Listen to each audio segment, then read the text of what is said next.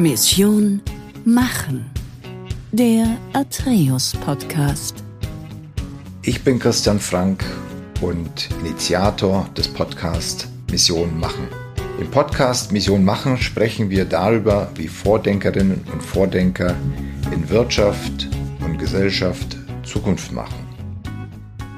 Mein heutiger Gast ist ein Freigeist, ein Unternehmer durch und durch, der sich tatsächlich schon sehr früh selbstständig gemacht hat. Er hat seine berufliche Laufbahn mit einer Ausbildung als Feinmechaniker gestartet.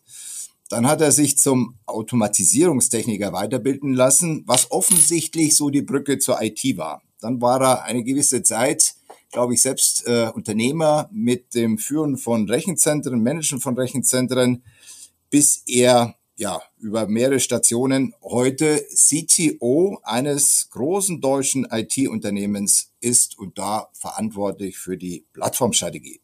Lieber Dirk, lange Einführung. Herzlich willkommen bei Mission Machen.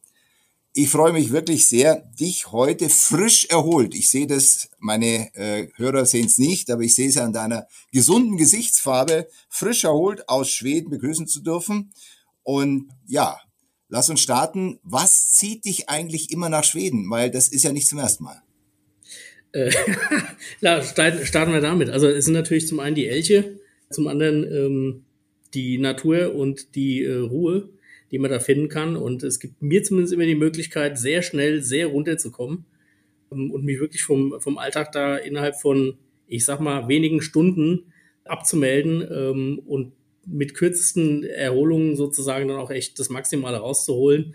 Und tatsächlich, wie du sagst, naja, gesunde Gesichtsfarbe. Fairerweise kommt die aber vom Cabrio-Fahren am Sonntag. In Schweden war es ein bisschen durchmischt. Es hat also eine ganze Weile geregnet. Es war auf jeden Fall kühl. Wir hatten 20 bis 25 Grad. Ist ja auch eine gewisse Art von Erholung, wenn man mal die Temperaturen hier in Europa sonst anguckt. Ja, muss man dankbar sein, dass es tatsächlich nur 25 Grad ist. Elche, aber du hast keine Elche gejagt. Nee, aber ich habe eine ganze Menge gesehen. Ich habe das Glück, dass äh, am Ende äh, des Grundstücks, wo wir uns da aufgehalten haben, gab es eine sogenannte Salzlecke und ah. da kamen dann des Nachts die Elche und haben sich sozusagen am Salz gelabt und äh, es sind noch ein paar Füchse rumgelaufen und das ist natürlich schon was völlig anderes als hier. Ja, es gibt dazu auch Rehböcke und äh, Wölfe und Bären, aber dass das Wild so nah ans Haus kommt, das ist, glaube ich, schon selten. Cool. Ja, schönes Naturerlebnis. Ja, okay, also das war nur ein kleiner Sidestep, weil ich weiß, dass du vor ein paar Tagen zurückgekehrt bist. Freue mich, dich hier zu haben. So, lass uns starten. Normalerweise treffe ich auf Persönlichkeiten, die irgendwann mal eine Corporate-Welt erobert haben und dann Unternehmer werden. Ja? Wenn ich jetzt deine Vita mir angucke, könnte man den Eindruck haben, du hast vom Unternehmertum äh, genug gehabt und hast dich jetzt als Vorstand positioniert, was zumindest vordergründig nicht den Eindruck eines Unternehmers äh, widerspiegelt. Aber da mag ich ja komplett falsch liegen. Was ist da passiert? Also zum, zum einen würde ich mal äh, vielleicht vom, vom Framing her ein bisschen anders starten. es gibt Unternehmer und es gibt Manager. Und ob die eine Ausprägung äh, äh Unternehmer innerhalb eines Konzerns haben, oder ob das der Manager innerhalb eines Konzerns hat. Ich glaube, es ist erstmal ein Thema der Persönlichkeit. Es gibt hier auch gerade bei uns sehr, sehr viele Unternehmer, die sehr wohl im Konzernverbund hier arbeiten. Das ähm, ist sicherlich auch der besondere Reiz, den wir hier gerade äh, bei Wächtler haben, dass wir sehr, sehr viele Gestaltungsmöglichkeiten haben, die man vielleicht sonst gar nicht so hat. Vielleicht ist es in anderen Konzernen anders, aber bei uns, glaube ich, kann man sich als Unternehmer schon ich will nicht sagen verwirklichen, das hört sich immer so selbstbezogen an, sondern man kann ja seinen unternehmerischen äh, Fähigkeiten nachgehen und auch gemeinsam die Ziele hier äh, erreichen. Und ja, es ist richtig, ich habe mit Anfang äh, 20 meine ersten Unternehmung gegründet. Ich habe erst einen kleinen äh, Teilehandel gehabt im Computerbereich. Mein Anfang der 90er war das alles noch ein bisschen, bisschen anders. Ähm, da hat der Banker gesagt, EDV hat keine Zukunft. Ja, das kann ich mir noch sehr gut an diese Gespräche erinnern.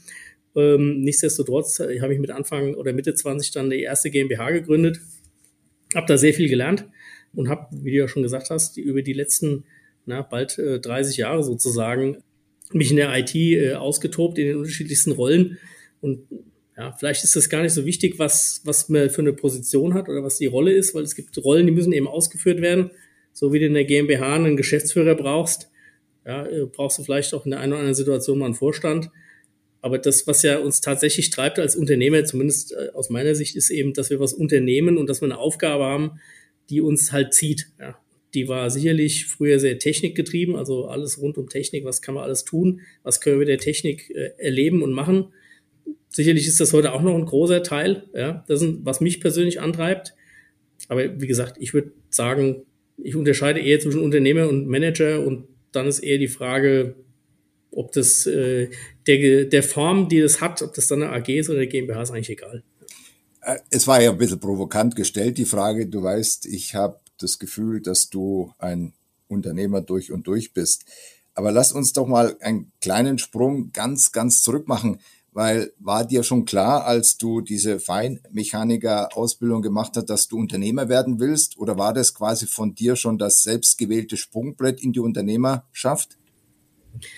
Also es war sicherlich für mich immer der Treiber Technik. Mhm. Das war schon was, was mich schon immer begeistert hat. Und es war für mich relativ früh klar, schon als Feinmechaniker oder nach abgeschlossener Feinmechanikerlehre, dass ich mich selbstständig mache. Also es war, sagen wir mal, außer Frage, dass ich meinen eigenen Geschäften nachgehe oder zumindest mich selber darin verwirkliche, eben diese Geschäfte nach vorne zu bringen. Das hat äh, netterweise dazu geführt, dass mein damaliger Chef, das war ein ganz kleines, fallmechanisches, sehr spezialisiertes äh, Unternehmen, hat sich verweigert, sozusagen, dass da so ein junger Typ ankommt und sagt, hey, äh, ich will mich beteiligen und gib mir halt mal ein paar Prozent und dann äh, werde ich mein Leben sozusagen dieser Company verschreiben. Das hat völlige Unverständnis, auf völlige Unverständnis ist das getroffen und hat dann dazu geführt, dass ich gesagt habe, naja, wenn ich mich hier nicht an einer äh, feinmechanischen Firma beteiligen kann, dann werde ich eben mich mit Computer selbstständig machen. Ja, und ja. das habe ich dann eben auch gemacht, sehr zum großen Erstaunen äh, von, von dem damaligen äh, Inhaber, der gesagt hat, das machst du nie. Das war sehr wahrscheinlich nochmal der, der letzte Anreiz zu sagen, und obwohl, ich mache das jetzt, äh, ich mache mich jetzt selbstständig, ich mache mich mit Computer selbstständig. Und wie ich vorhin schon sagte, die Banken haben damals nicht an EDV geglaubt.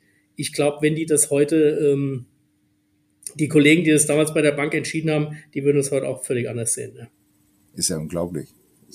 Das war in den frühen 90ern. Genau, das war in den frühen 90ern. Ähm, da gab es ja schon große IT-Unternehmen. Ich erinnere mich, ich war, glaube ich, in dem Zeitpunkt bei der IBM.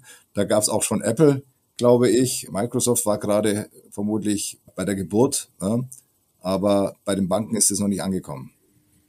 Ja, ich sage mal, das, es gab damals schon eine Phase. Das war so die erste Entlassungsphase von der IBM hat da mit reingeschwungen. Du erinnerst dich vielleicht noch, es gab eine große Fertigung in Mainz, die damals äh, Festplatten gefertigt haben.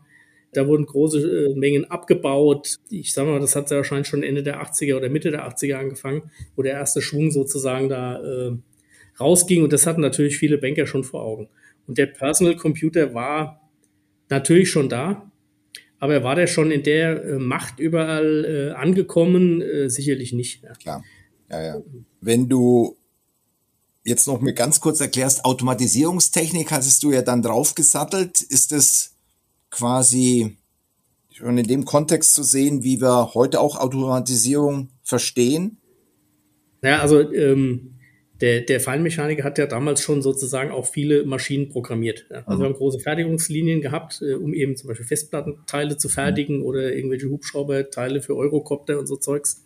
Da hat man schon sehr viel programmiert. Ja. ja. Das war so ein bisschen wie das äh, heute im 3D-Drucker programmiert wird. Also äh, Streckensteuerungen wurden da gemacht. Wir haben viele Messmaschinen gehabt, die programmiert wurden oder Beschriftungsleser ähm, von daher war der Sprung, sagen wir mal, zu, zum einen in die, in die Automatisierungstechnik nicht besonders weit, ja, weil es eben darum ging, wie kann ich eigentlich Dinge automatisieren, wie kann ich Dinge steuern und regeln.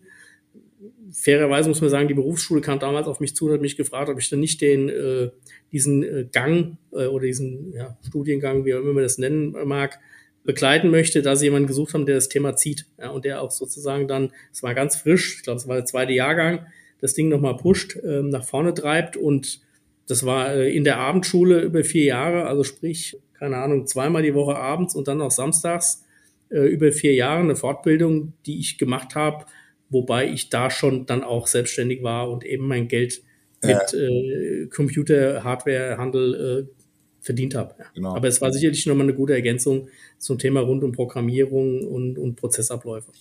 Und äh, der, der Schritt dann in die Selbstständigkeit, da sind ja die Kunden nicht am Tag eins äh, dir zugeflogen. Ähm, wie, wie war da, sag mal, wie war da die Schrittfolge? Also die Schrittfolge war zum einen, dass, äh, wie gesagt, zu der Zeit hat man ja noch viel mit RAM-Bausteinen gehandelt und mit CPUs und Co-Prozessoren und solchen Dingen. Da hatte ich zum einen die Plattform in dieser äh, Fachschule. Ja, das war zum einen äh, natürlich ein relativ leichter Marktzugang, weil ich war der Einzige, der damit damals schon mit gehandelt hat. Ähm, da hatte ich dann sozusagen schon einen kleinen Markt für mich entdeckt und ich hatte ähm, damals hatten wir dann noch so, äh, so eine Kundenliste, wo wir dann jede Woche beziehungsweise alle zwei Wochen Faxe versendet haben mit den äh, Komponentenpreisen, mit der Verfügbarkeiten. Das kann man sich heute gar nicht mehr vorstellen, was man da alles gemacht hat. Ja? Und hat dann alle zwei Wochen äh, eine, eine Rund, einen Rundfax an seine äh, Kunden geschickt und habe aber durch die Automatisierungstechniker-Schule durch einen der, der Lehrer äh, einen Kontakt bekommen zu einem, der sich wohl auch mit Computern beschäftigt, mit dem ich dann auch die erste GmbH gegründet habe und dann kleine Anekdote, äh, wie bin ich an meine ersten großen Kunden gekommen? Ich war damals schon äh, Microsoft zertifiziert, weil das für mich schon eine sehr spannende Geschichte war, genauso wie Citrix zertifiziert, also Mitte der 90er. Und äh, es gab in der Mainzer Allgemeinen Zeitung damals im, im Wochenblatt, gab es samstags immer äh, Annoncen, äh, Suche, finde. Und da hat ein großes Systemhaus äh, aus der Region, hat einen äh, zertifizierten Microsoft-Techniker gesucht. Ja? Also tatsächlich war äh, Suche zertifizierten Microsoft-Techniker Basis, ich weiß nicht mehr, NT351 oder 4.0 nee, war, war glaube ich noch 351, um eben für Kunden dieses Systemhauses eben Microsoft zu implementieren, weil die hatten reine Novell-Historie und ja, so bin ich sozusagen dann an meinen ersten großen Kunden äh, über die Tageszeitung gekommen, habe dann ähm, die Dunlop oder damals SP Reifenwerke in Hanau äh, betreut. Die sind damals dann gekauft worden von der Goodyear und dann hatte ich irgendwann den Zugang zu allen äh, Reifenherstellern in, in Europa mehr oder weniger, also jetzt mal abgesehen von Michelin und Pirelli und vielleicht dem einen oder anderen, aber alles, was in der Goodyear-Gruppe war, also Dunlop, Fulda, Goodyear, habe ich dann in Europa betreut, habe da ähm, die Novell-Migration gemacht, also weg von Novell Richtung Microsoft und dann die ganze Implementierungsgeschichte, die man sich so vorstellen kann. Also viel mit Glück, vielleicht manchmal auch ein bisschen Fleiß, aber im Wesentlichen doch echt Zufälle, manchmal diese, die sich so zutragen und die einen dann, ähm, naja, äh, vielleicht auf die nächste oder auf eine andere Ebene bringen. Ja, ja das finde ich jetzt sehr schön, dass du das sagst, weil ich mir auch immer wieder, oder ich mich immer auch wieder frage, was, was ist das, was dich da geprägt hat oder was sind da so diese Triggerpunkte und ist es tatsächlich Glück oder ist es einfach der Fleiß, der einen dorthin treibt, wo man dann eben vielleicht auch per Zufall ja, zum richtigen Zeitpunkt am richtigen Ort ist und dann die Gelegenheit eben abgreifen muss. Aber das ist fast schon philosophisch. Aber ich glaube, Fleiß ist sicherlich ein ganz relevantes Element und vermutlich auch Triebfeder für deinen Erfolg. Wir haben ja beide viele Jahre lang gemeinsame Projekte gemacht und ich habe irgendwo gelesen, dass du der Experte für Transformationsprojekte bist, ja, für Change.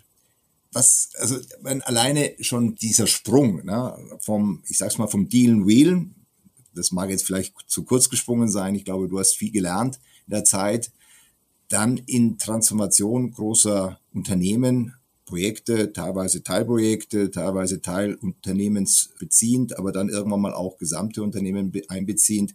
Wie ist da der Schritt passiert? Es ist einfach nur zu erklären mit, mit äh, ja, ich bin heute ein bisschen Seniorer geworden und. Ja, genau. Bin da mal hingelaufen, habe ich dann gemacht. naja, also man muss natürlich das eine sagen. Das eine war, äh, ich habe sehr schnell sehr viel gelernt, wenn es um GmbHs geht und vor allem habe ich sehr schnell festgestellt in jungen Jahren, was ich alles nicht weiß. Ja. Das hat mir sicherlich nochmal äh, geholfen, wo, beziehungsweise auch nochmal einen Fokus darauf gelenkt, was muss ich eigentlich managementtechnisch machen. Ja? ja. Und zwar managementtechnisch, sage jetzt mal, ähm, also wir haben den Technikteil, das ist ja. das eine. Ja, ich sage mal, da kannst du deine Zertifizierung machen, da hast du irgendwann eine Technik drauf, da weißt du, wie IP und DNS und was man alles so früher gebraucht hat und heute auch noch braucht, funktioniert. Ja. Und dann hast du halt den, den Teil Mensch, ja, also wie muss ich eigentlich mit den Menschen arbeiten? Und dann hast du den Teil, ich sage mal, die eher das finanzielle, buchhalterische, kaufmännische. Und Technik ist einfach und dann kommen wir halt zu dem Menschenteil und an dem muss man halt arbeiten. Und das war sicherlich einer der Punkte, ähm, die mich dann auch dahin geführt haben, dass ich gesagt habe, naja, Ich habe jetzt relativ früh eben äh, Unternehmung gegründet, war und war ja viele Jahre lang auch für die TCC-Gruppe damals äh, Geschäftsführer, auch äh, als Gesellschafter tätig und habe da schon gemerkt, es gibt ein paar Punkte, äh, die muss ich mir nochmal genauer äh, zur Gemüte führen. Also ich muss auch für mich klarer haben. Ja. Da gehören natürlich dann so Werke dazu wie äh, Führen, Leben, Leisten, ja, die einen dann ja prägen, ja, von Malik, ganz klar, das kriegt man irgendwann mal in die Finger, sagt, naja, der eine fängt halt was mit an und sagt, hm, glaube ich, muss an mir arbeiten und die anderen legen das Buch wieder weg. Ja, auch das gab es ja oft. So, aber das war eigentlich der Punkt zu sagen, naja, ich muss meine Managementfähigkeiten und meine Führungsfähigkeiten ausbauen, weil da habe ich mit Sicherheit große, große Lücken gehabt. Das kann ich heute, ich habe bestimmt heute immer noch Lücken, aber damals hatte ich riesige Lücken. Und ich hatte natürlich auch das kaufmännische Thema, ähm, was mich in meiner ersten GmbH sehr geprägt hat, war, dass das nicht so erfolgreich war und ich da natürlich da auch wusste, aha, da muss ich auch was tun und da muss ich zumindest mal diese ganzen Grundlagen haben.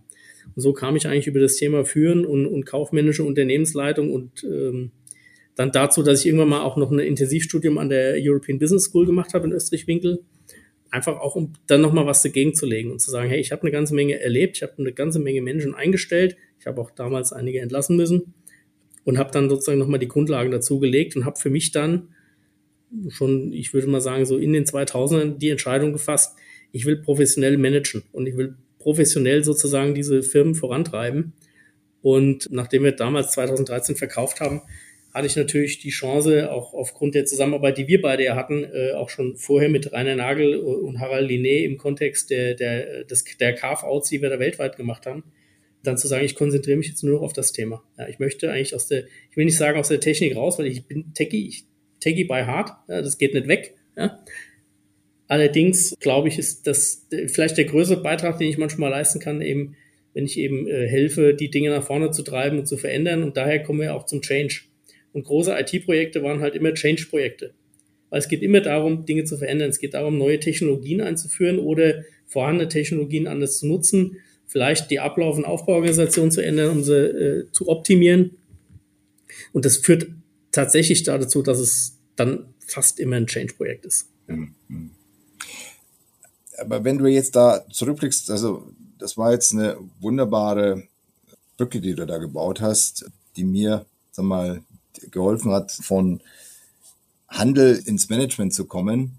Und wenn du jetzt nochmal auf dich guckst, was sind denn tatsächlich deine Begabungen oder deine Fähigkeiten, die dich eben in solchen Veränderungsprojekten tatsächlich erfolgreich machen.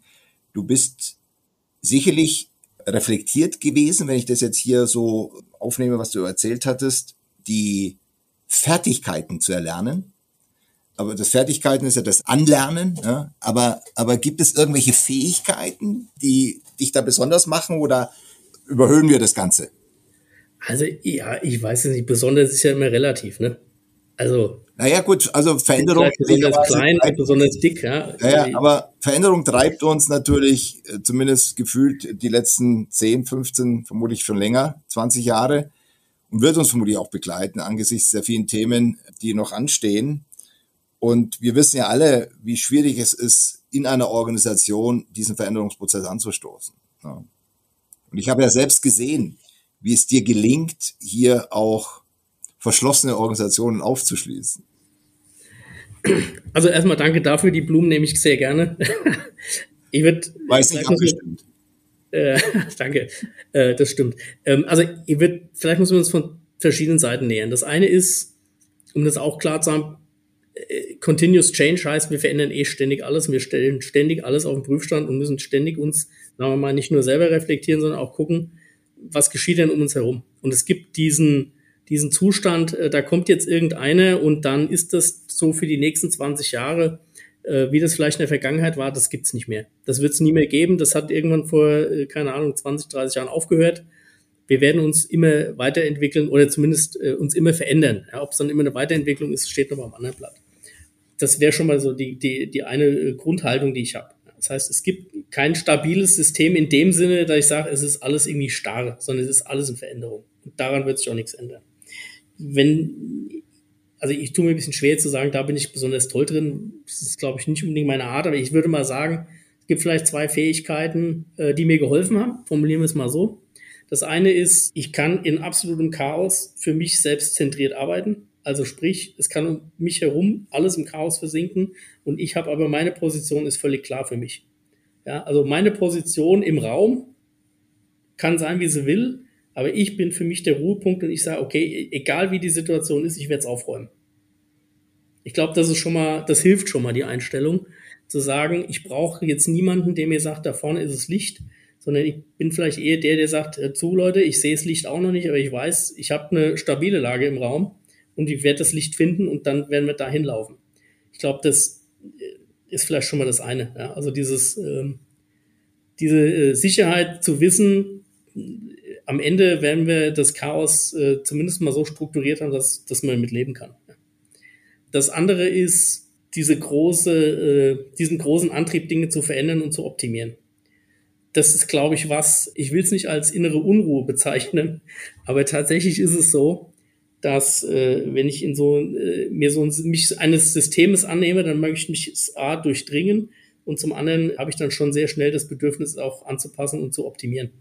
Das ist sicherlich auch was, was mir da sehr geholfen hat. Und wie du weißt, wir haben die ein oder anderen äh, großen Projekte gestartet mit sehr, sehr, sehr kleinen Aufgaben. Ja, wo wir vielleicht vorher am Anfang gesagt haben, puh, ist das jetzt eine adäquate Aufgabe, hier ähm, Mittelwehr- und Datenbankabteilung zu leiten? Und am Ende haben wir ähm, daraus Transformationen abgeleitet, die sich über mehrere Jahre und über Hunderte von Millionen von Euro äh, gezogen haben und die auch erfolgreich abgeschlossen haben. Ich glaube, das zeigt schon, wenn man da mal so drin ist und dann kann man die Dinge verändern und dann werden die auch ihre Früchte tragen. Auch wenn es vielleicht eine verschlossene Organisation ist, wie du das äh, ja beschrieben hast. Ja. ja, aufgeschlossen. So, jetzt bist du seit einigen Jahren, ging ja auch, glaube ich, über ein Beratungsmandat, die Annäherung mittlerweile in der Rolle des CTOs und verantwortlich für eine Plattformstrategie oder für die Plattformstrategie, glaube ich, der Bechtle. Vielleicht kannst du mal da mir zwei, drei erhellende Worte dazu sagen. Also da können wir auch vorne anfangen bei der Geschichte. Ähm, ich habe das Glück gehabt, die Bechtle äh, schon sehr lange begleiten zu dürfen als externer Berater. Immer wieder gab es eben äh, Situationen, wo man sich, sagen wir mal, äh, einen externen Einblick geholt hat. Und ich hatte die Chance eben Ende 2018 äh, Melanie Schüle hier in ihrer Aufgabe bei der Bechtle Clouds zu unterstützen. Das ist äh, der ähm, Cloud Brokerage äh, Marktplatz der Bechtle, wo eben den Kunden die Möglichkeit zur Verfügung gestellt wird, Cloud-Dienste zum Beispiel von der Microsoft, von der AWS oder von der Google zu buchen, neben vielen, vielen anderen Produkten, die wir mittlerweile da äh, auch aus dem europäischen Umfeld äh, ongeboardet haben und hatte sozusagen da die Möglichkeit, äh, zum einen mit ihr gemeinsam das nach vorne zu treiben und darüber äh, hatte ich dann auch die Chance, die sogenannte Service Factory aufzubauen.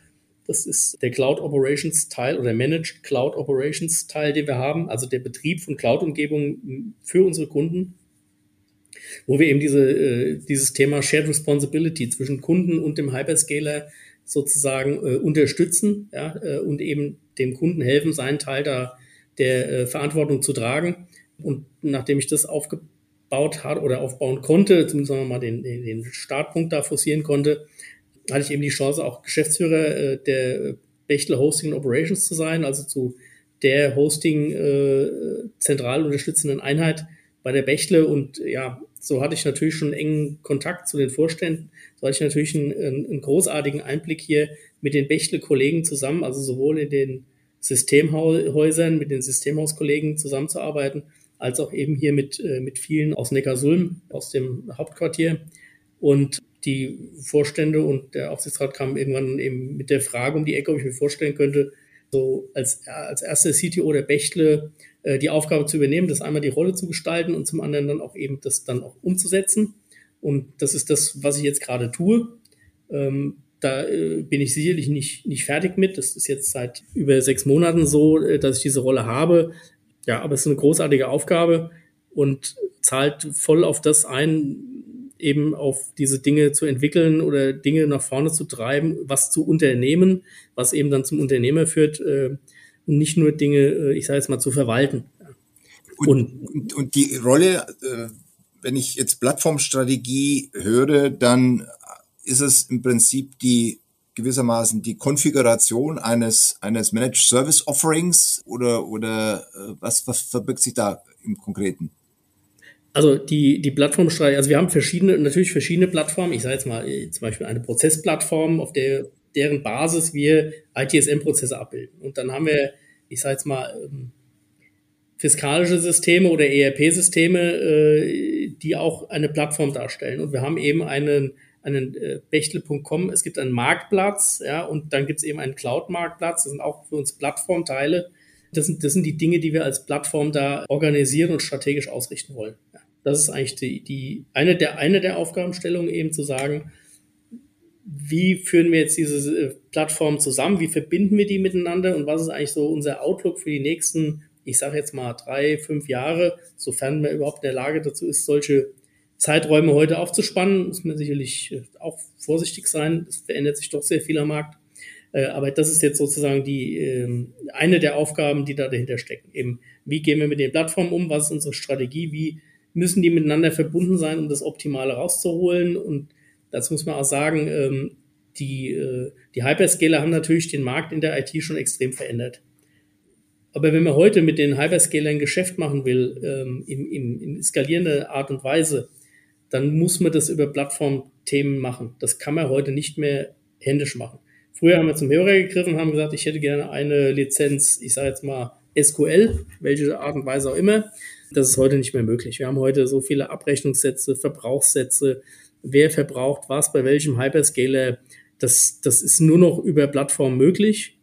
Und wenn wir natürlich dann mal ein bisschen weiter gucken, äh, ist es heute eine Frage der Plattformökonomie. Ja? Also wie können wir eigentlich unsere Plattform mit anderen Plattformen verbinden? Mit Herstellerplattformen, aber auch mit Distributionsplattformen oder eben mit Hyperscaler-Plattformen. Da würde ich immer noch mal ein bisschen eine Sonderrolle zugestehen. Denn unser Markt, äh, der verändert sich einfach kontinuierlich. Und damit wir da relevant bleiben, müssen wir eben schauen, was machen wir mit den Plattformen. Ja. Jetzt zielt ihr, wenn ich es richtig verstanden habe, ja auch auf den Mittelstand oder insbesondere auf den Mittelstand wie könnt ihr den auf dieser doch relativ komplex sich anhörenden Reise mitnehmen? Ich sag mal, die Herausforderung, die wir haben, dass sich unser Markt ändert und dass sich unsere Angebote ändern und die, und die Leistungen ändern, die hat ja heute auch fast jeder Mittelständler. Hm. Ja, vielleicht sitzt der eine oder andere noch nicht so. Ich wollte gerade sagen, nimmt das, alle, nimmt das so wahr? Ah, es gibt schon sehr, sehr viele, die das hm. so wahrnehmen. Also natürlich die Enterprise äh, Unternehmen, jetzt sagen wir mal, ja, ja. Enterprise ist natürlich immer, äh, sagen wir mal, vielleicht zwei, drei Jahre voraus. Ja. Die haben das natürlich auch schon lange erkannt und haben entsprechend auch entwickelt äh, und viele ihre äh, Plattformen ja auch zumindest mal, ich sage mal, lauffähig gemacht. Wir sehen es ja auch bei den Automobilherstellern, wenn ich heute ein Auto kaufe, dann ist es immer mit irgendeiner Plattform verbunden. Mindestens mal eine, ähm, entweder von, von Apple oder von Google, also ob es jetzt CarPlay ist oder was auch immer. Allerdings auch, wenn es um äh, Over-the-Air-Updates geht und so. Also da gibt es ja schon eine ganze Menge an an Plattformen, die vielleicht nicht immer so vordergründig für uns sind, aber die da im Hintergrund schon passieren.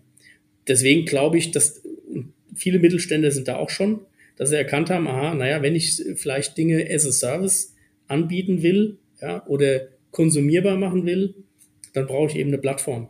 Wir haben tatsächlich auch einige unserer Kunden, die uns fragen, hm, wie habt ihr denn das mit der Plattform gemacht? Wie können wir eigentlich das, den Vorteil den ihr habt, wie können wir eigentlich für uns auch einen Vorteil aus eurer Plattform ziehen? Also wo es gar nicht um das, unser Kernprodukt geht, sondern eher darum, naja, vielleicht können wir eure Plattform nutzen, damit wir äh, in unseren Businessprozessen da weiterkommen. Das sind eigentlich sehr, sehr interessante äh, Diskussionen, die wir da führen. Ja. Wir haben natürlich auch das Thema, ist jetzt natürlich auch wieder sehr, sehr technisch.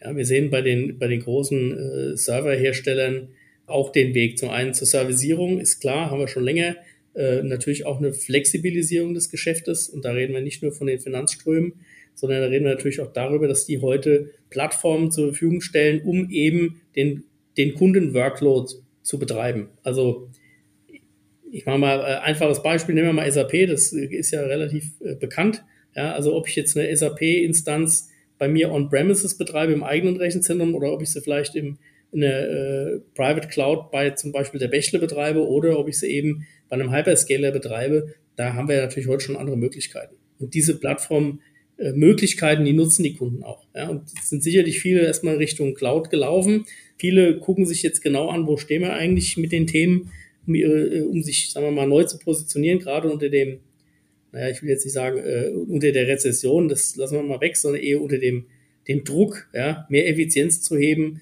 schauen sich das unsere Kunden sehr genau an im Moment. Ja. Also Effizienz und Kostentransparenz. Ich hab, genau, ja, also Effizienz und damit eben auch äh, Kostentransparenz. Ja. Mhm, mh, mh. Und ich glaube, da stehen wir erst am Anfang von dem, was da noch kommen wird, gerade was diese äh, Workload-Verschiebungen angeht das wird sich noch dramatisch ändern. Wird also, es dann zwangsläufig dazu kommen, dass die IT-Kompetenz so peu à peu sich aus den Unternehmen verabschiedet oder ist es eher eine saubere Trennung? Kern, weiß nicht, Applikationen bleiben in-house. Alles, was gewissermaßen administrativ in Anführungszeichen ist, geht, geht nach draußen oder ist denkbar, dass man sich tatsächlich komplett davon verabschiedet? Also ich sage mal, das ist ein sowohl als auch. Ja. Es gibt Unternehmen, die können sich von allem verabschieden, weil sie eigentlich keinen Mehrwert daraus generieren. Ja, es ist eher eine Frage, äh, wie viel eigene IP steckt eigentlich in den Systemen, die ich habe. Das, was Commodity ist, das lasse ich vielleicht besser jemanden betreiben. Sagt gerne eine Bächle. Ja. Vielleicht macht es auch Sinn, dass eben äh, Infrastrukturteile oder auch, ich sage jetzt mal, Kubernetes-Plattformen äh, von uns betrieben werden und der Kunde es nicht selbst macht, sondern sich eher auf seine Kernprozesse äh, konzentriert. Das hilft dem Kunden sicherlich auch, denn ähm, natürlich ist IT ein spannendes Thema, aber es gibt halt nur noch mal eine begrenzte äh, Menge an Ressourcen und teilweise müssen eben die Ressourcen auch vor Ort sein oder zumindest in derselben Zeitzone und manchmal auch dieselbe Sprache sprechen. Und von daher ähm, glaube ich, tun die Unternehmer schon gut dran, ein grundsätzliches Verständnis von IT zu haben. Aber diese Dinge, die eben Commodity sind, sich wirklich den Partner zu suchen, der wir dann auch gerne sind, und eben uns diese Teile zu überlassen, die vielleicht wir besser können. Heute repariert ja auch kaum noch jemand sein Auto selbst. Ja. Also es ist für alle heute selbstverständlich, dass ich das in die äh, Werkstatt bringe zum Ölwechsel oder zum Reifenwechsel. Vor 30, 40 Jahren war das anders. Da hat jeder selber seine Reifen gewechselt oder hat mal sein Öl selber gewechselt. Oder äh, früher gab es mal so Auto-Hobby, wo man sich so eine äh, Hebebühne äh, leihen konnte. Ja, Das macht heute keiner mehr. Und ich glaube, das wäre so auch die, die Übersetzung. Ja. Also ja, ja. ja. Was sind aus deiner Sicht so die, die, die, vielleicht daraus abgeleitet, die wesentlichen Herausforderungen oder Handlungsbedarfe für den Mittelstand, sich tatsächlich mit, genau mit dieser Entwicklung auseinanderzusetzen, kritisch sich die Frage zu stellen, was sind eigentlich da meine Kernkompetenzen? Wie erlebst du das? Also ich sag, ich sag mal, ähm, was sicherlich hilfreich ist, ist, wenn zum einen eine Klarheit herrscht darüber, welche Prozesse habe ich eigentlich im Unternehmen. Was sind eigentlich meine Kernprozesse? Was sind eigentlich die Business-Prozesse, die ich brauche, um mein Geschäft zu tun? Das wäre, wir mal, eine, ein wesentlicher Punkt und das hört sich jetzt komisch an, äh, aber tatsächlich ist das vielen nicht klar. Was sind eigentlich die Kernprozesse im Unternehmen, die ich brauche, damit das Unternehmen funktioniert?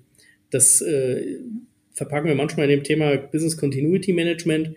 Das wäre schon was, was sehr wichtig ist, weil wir haben natürlich auch eine Bedrohungslage, die auch nicht weniger wird. Ja, ich würde also wirklich schon vielleicht äh, damit starten zu sagen, naja, was ist eigentlich das, was ich für meine Kerntätigkeit brauche? Rechnungsschreiben ist immer so was, das kann man immer gut gebrauchen. Damit kann man vielleicht anfangen. Dann kann man sich überlegen, was brauche ich noch an Prozess, äh, Know-how oder Prozessführung im Unternehmen, keine Ahnung, je nachdem, was für ein Unternehmen ist. Das andere ist, wenn ich, wenn ich als Unternehmen, ich sage jetzt mal, eine ausreichende Größe habe und feststelle, dass ich eben nicht genug ITler begeistern kann, im Unternehmen zu arbeiten, dann muss ich mir sozusagen überlegen, wie mache ich denn meine Provider-Steuerung? Weil ich habe ja vielleicht nicht nur einen Provider, weil ich habe, sagen wir jetzt, früher hat man, sagen wir mal, Telco-Provider gehabt für die Warenanbindung. Ähm, dann habe ich vielleicht einen Provider, der mir mein Rechenzentrum zur Verfügung stellt und meine Clients. Und so werde ich unterschiedliche Provider haben und dann muss ich mir natürlich schon überlegen, wie steuere ich die eigentlich aus? Dass ich sozusagen nach wie vor in der Lage bin, als Unternehmen ähm, selbst zu steuern und mich nicht von extern steuern zu lassen.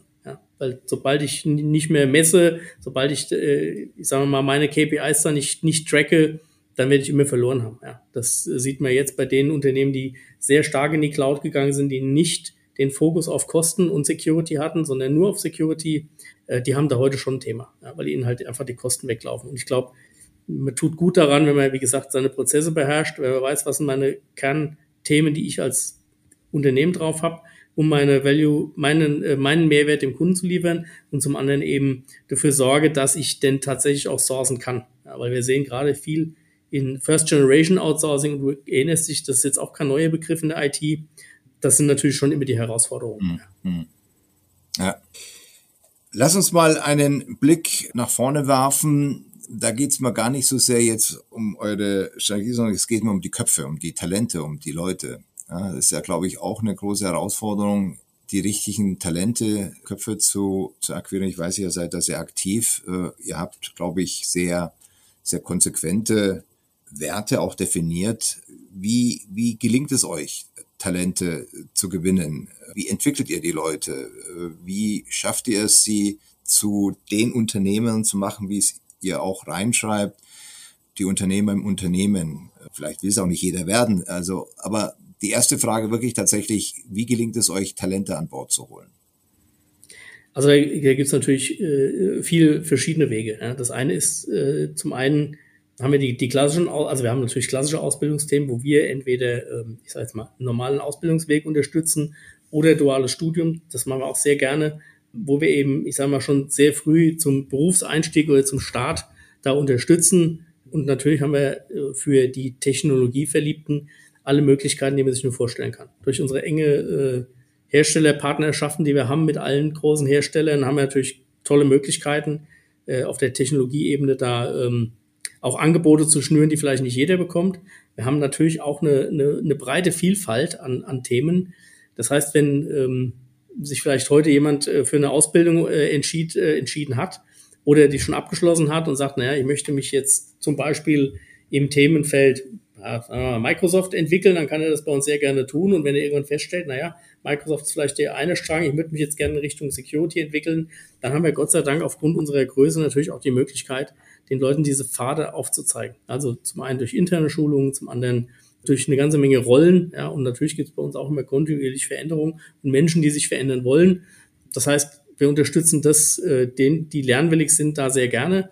Wir haben mittlerweile, ähm, wir nennen es Location Rotation, die Möglichkeit, dass wir auch innerhalb der, des Bechtel-Konzerns zeitweise an einem anderen Standort arbeiten können. Wir haben, nehmen dann zwar die Tätigkeit mit, arbeiten aber an einem anderen Standort wir haben hier und jeder, der sozusagen hier mal in, unserem, in unseren neuen Gebäuden war, nicht nur in Neckarsulm, sondern auch in den anderen, ich glaube, tolle Umgebungen geschaffen, ja, die auch flexibel sozusagen den, den Wünschen da äh, Rechnung tragen. Das hat jetzt mit Technik gar nichts zu tun, sondern eher was mit, mit Wohlfühlen. Ja, wir bieten natürlich auch im Rahmen unserer Werte, das ist äh, angesprochen, äh, wir haben unsere Bächler-Werte, zu denen wir äh, stehen, ja, die wir auch tatsächlich leben ähm, und die wir auch hochhalten dass wir also auch mal in dem Miteinander schon sehr viel miteinander tun. Und das ist ja auch ein Großteil von fühle mich wohl auf der Arbeit oder in der, in der Arbeit mit anderen, äh, egal wo ich das jetzt tue, dass eben da auch der Werteparameter passt. Ja. Also wie gehen wir miteinander um, gehen wir ordentlich miteinander um, äh, auf Augenhöhe und, und wertschätzen diese Dinge, die sagt man immer so leicht, aber die tatsächlich zu bringen, ist dann nicht so einfach. Ja.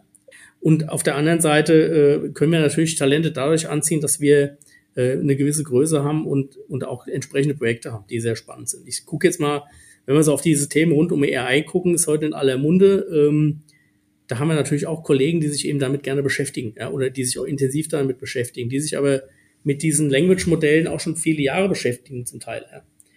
Und von daher, da haben wir also schon eine ganze Menge Möglichkeiten. Wir haben so ein Quer Quereinsteiger-Programm entwickelt, das ist jetzt seit zwei Jahren am Start. Da geben wir auch Menschen außerhalb der IT die Chance, in IT einzusteigen. Und ich muss sagen, das ist natürlich auch sehr erfolgreich, weil das sind oft Menschen, die haben schon Karrieren hinter sich mit einem ganz anderen Fokus. Die kommen, ich sag jetzt mal, vielleicht aus dem Gastrobetrieb, die kommen vielleicht aus der Pflege, die kommen vielleicht aus der Chemie, was auch immer. Ähm, die haben schon mal einen sehr anderen Fokus gehabt. Die wissen, wie es in anderen Branchen läuft. Und die kommen dann in die IT und das hilft ich glaube, also das hilft, glaube ich, allen, mal einen anderen Blickwinkel gehabt zu haben, um dann eben in die IT zu kommen und dann vielleicht auch mehr die Kundenbrille da aufzuhaben. Und ja, also das ist auch ein tolles Programm. Das ist super erfolgreich. Da freuen wir uns wirklich über, über viele, viele Bewerber, die wir für die IT begeistern können. Und ich glaube, da haben wir schon, also ein, ein Potpourri, was die Kollegen da ähm, sozusagen aufge aufbereitet haben. Und ja, ich glaube, das ist schon ein Punkt. Natürlich haben wir auch Standorte, wo es ein bisschen schwieriger ist, äh, manchmal Personal zu finden, aber wir sind ja natürlich Gott sei Dank auch heute flexibel. Wir haben so viele Standorte in Deutschland, dass wir eben auch Arbeitsplätze zur Verfügung stellen in den oder können äh, von jemandem, der, sagen wir mal, in, in, der, in der Nähe einer Lokation arbeitet, der muss dann vielleicht nicht unbedingt hundertprozentig umsiedeln. Also da gibt es heute auch schon Möglichkeiten. Ja, ja. Und weil wir ja äh, diesen Podcast ja auch unter der Überschrift Mission machen, also machen definiert haben, die Frage, gibt es denn dann auch so identifizierbare Talente, die alle äh, Lust haben auf das Machen, die tatsächlich dieses unternehmerische Gen in sich tragen, die letztendlich auch diesen, diesen Freiraum, den, den ihr als Unternehmen schafft und den du ja, glaube ich, auch wunderbar ausfüllst, dann eben auch ausfüllen wollen? Also wir haben, wir haben natürlich auch entsprechende Führungskräftekarrieren, also und, und die gibt es eigentlich, muss man jetzt in, in, zwei Richtungen. Es gibt eine, eine fachliche, also die, die, die fachliche Führung, also eine äh, Technologieexpertise, eine Laufbahn dafür und es gibt auf der anderen Seite eben die Führungskräftelaufbahn. Also da haben wir natürlich ein internes Programm, wo wir eben, bei uns heißen die Jump, ja, Jump Expert ist so das Ding und dann können die sich natürlich auch weiterentwickeln über das General Management Programm, um dann eben für äh, Führungsaufgaben sich, sich fit zu machen. Und das geht dann äh, so weit, dass eben diese Kollegen und Kolleginnen auch die Möglichkeit haben, wenn sich das anbietet und auch passt, also ich sage, muss natürlich immer in, in, in fit sein, dann eben auch äh, Geschäftsführungsfunktionen zu übernehmen. Da haben wir eine ganze Menge. Ich glaube, das sind deutliche zweistellige Zahlen von Kollegen, die diese Programme durchlaufen haben und die heute auch Geschäftsführer in der Bechtle sind und eben dann tatsächlich auch in Eigenverantwortung einer Lokation in diesem Rahmen unternehmerisch tätig sein können. Und unternehmerisch tätig sein können heißt wirklich äh, in der Verantwortung zu stehen und diese Dinge zu treiben. Das war ja mit einer der Punkte, die mich zum Schritt des Geschäftsführers für einen, für einen Konzern wie eine Bechtle, ja, sagen wir mal, von der Größe her ist, äh, tatsächlich erstaunt haben und begeistert haben, weil ich gesagt habe, naja, ich hätte es nicht erwartet, dass man so viele Freiheiten, auch unternehmerischer Art, haben kann in einem Konzern.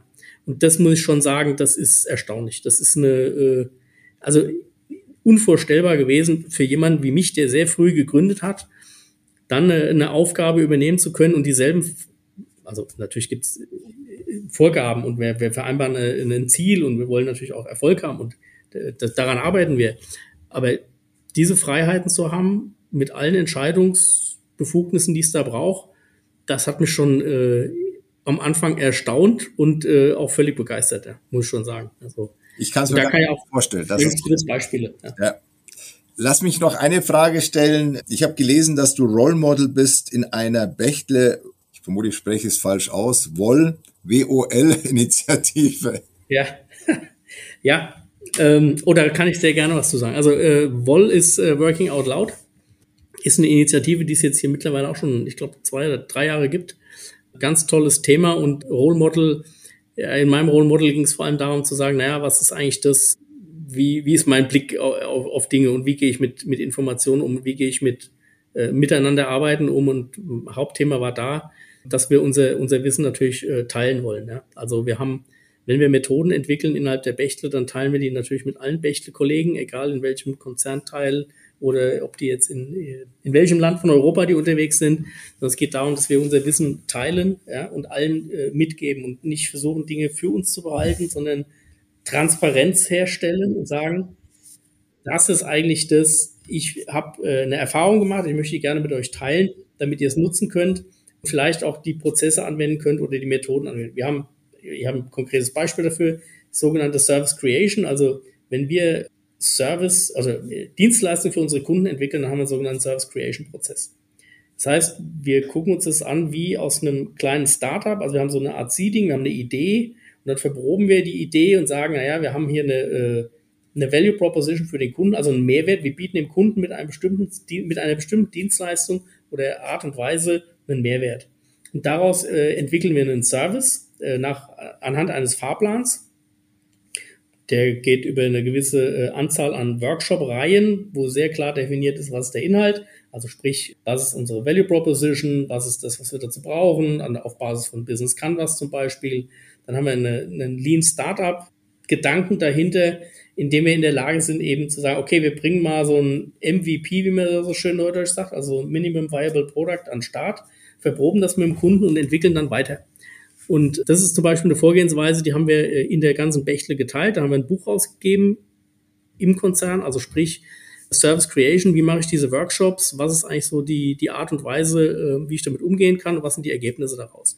Das ist super erfolgreich und das kam auch echt toll an und macht auch einen Haufen Spaß. Also diese Workshops sind sehr, sehr stringent in, in wirklich kürzester Zeit und wir kommen auch sehr schnell zu dem Punkt, macht es überhaupt Sinn, so einen Service aufzubauen oder müssen wir den einstellen und sagen, nee, der, der funktioniert nicht, den müssen wir verändern oder vielleicht ganz sein lassen, weil es der Markt nicht gibt oder, also wir sind vor dem Markt, wir sind hinter dem Markt, was es also gibt. Aber, und das sind genau die Themen, äh, die wir halt natürlich gerne teilen, wo wir nicht, also ich will nicht mein Wissen für mich behalten, sondern ich will ja, dass alle gucken können, funktioniert das für sie, dass sie es für sich ändern und vielleicht dann auch ihre Erfahrungen teilen, weil das bringt uns natürlich deutlich mehr voran, als wir machen Closed Job, die Tür ist zu und ich behalte mein Wissen für mich. Ja. Das, ähm klasse, klasse. Da, danke, habe ich jetzt äh, super verstanden. Und Out ist wirklich visible work.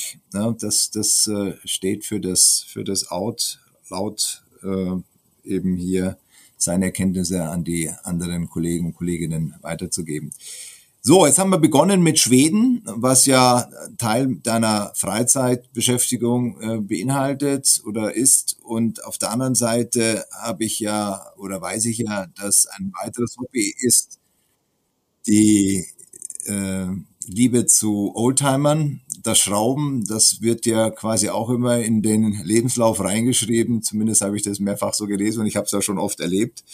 Äh, wie sieht's damit aus? Noch Zeit dafür? Ja, absolut. Also ich, das ist sozusagen die, ähm, es ist äh, die andere Art und Weise der Entspannung. Ja. Ähm, aktuell schraube ich an einem äh, VW Käfer, Baujahr 1952, einen Brezelkäfer, den habe ich äh, letztes Jahr gekauft. Den haben wir jetzt soweit äh, auseinandergebaut, den habe ich äh, chemisch entlacken lassen, chemisch entrosten lassen, habe ihn jetzt mit KTL beschichtet. Jetzt ist sozusagen als nächstes die Blechbearbeitung dran, die vorderen Kotflügel sind ein bisschen verknickt. Wenn wir das soweit haben, dann werde ich mich dem Motor und dem Getriebe widmen und ich hoffe, dass ich ihn nächstes Jahr wieder auf der Straße habe. Ja. Also im Moment ist er komplett zerlegt äh, und die Zeit, die, die brauche ich auch für mich. Das ist sozusagen der, ähm, ja, die Entspannung. Ja. Man muss ja sozusagen eine Parallel, also äh, machen ist das Thema dieses, äh, dieses äh, Casts hier, aber äh, vielleicht so als, als Tipp, was mir mir sehr geholfen hat, war eine Parallelwelt. Und da ist halt an irgendeinem Auto rumschrauben oder irgendeinem anderen Hobby nachgehen, wo man sich wirklich drin versenken kann. Das ist halt wichtig. Du brauchst eine Parallelwelt neben dem anderen, was du jeden Tag hast. Ja. Schön, dass du als IT-Mann sagst, äh, dass du nicht Metaverse brauchst, sondern dass du den Oldtimer brauchst als Parallelwelt. Ich finde. Ja, äh, also das Schöne an einem Oldtimer-Hobby ist, da kann ich was anfassen. Und in der IT haben wir manchmal Dinge, die können wir nicht anfassen. Im Metaverse zum Beispiel ist es manchmal schwierig, virtuelle Dinge anzufassen. Das klingt mir zumindest nicht. Vielleicht äh, muss ich da noch ein bisschen mehr üben. Aber ich glaube, es ist manchmal hilfreich, wenn man Dinge mit seinen Händen macht und am Ende des Tages ein Ergebnis sieht, wie es auch immer aussehen mag. Ich glaube, das hilft schon. Und wie gesagt, jeder muss da seinen Weg finden. Ich glaube, mir hilft es mit den Autos mehr als das Metaverse im Moment. Lieber Dirk, danach kann nichts mehr kommen. Herzlichen Dank für deinen Einblick und äh, jetzigen auch Ausblick. Äh, hab mich sehr gefreut. Ich wünsche dir weiterhin viel Erfolg. Der Freigeist bleibt. Ich finde, du hast ein wunderbares Terrain gefunden, deinen Unternehmertum weiter äh, zur Geltung zu bringen. Ich glaube, da darf Bechtle sehr dankbar dafür sein äh, vermutlich vice versa. Also weiterhin viel Erfolg, wir bleiben im Austausch. Danke dir ganz herzlich für deine Zeit. Vielen Dank, macht's gut. Tschüss.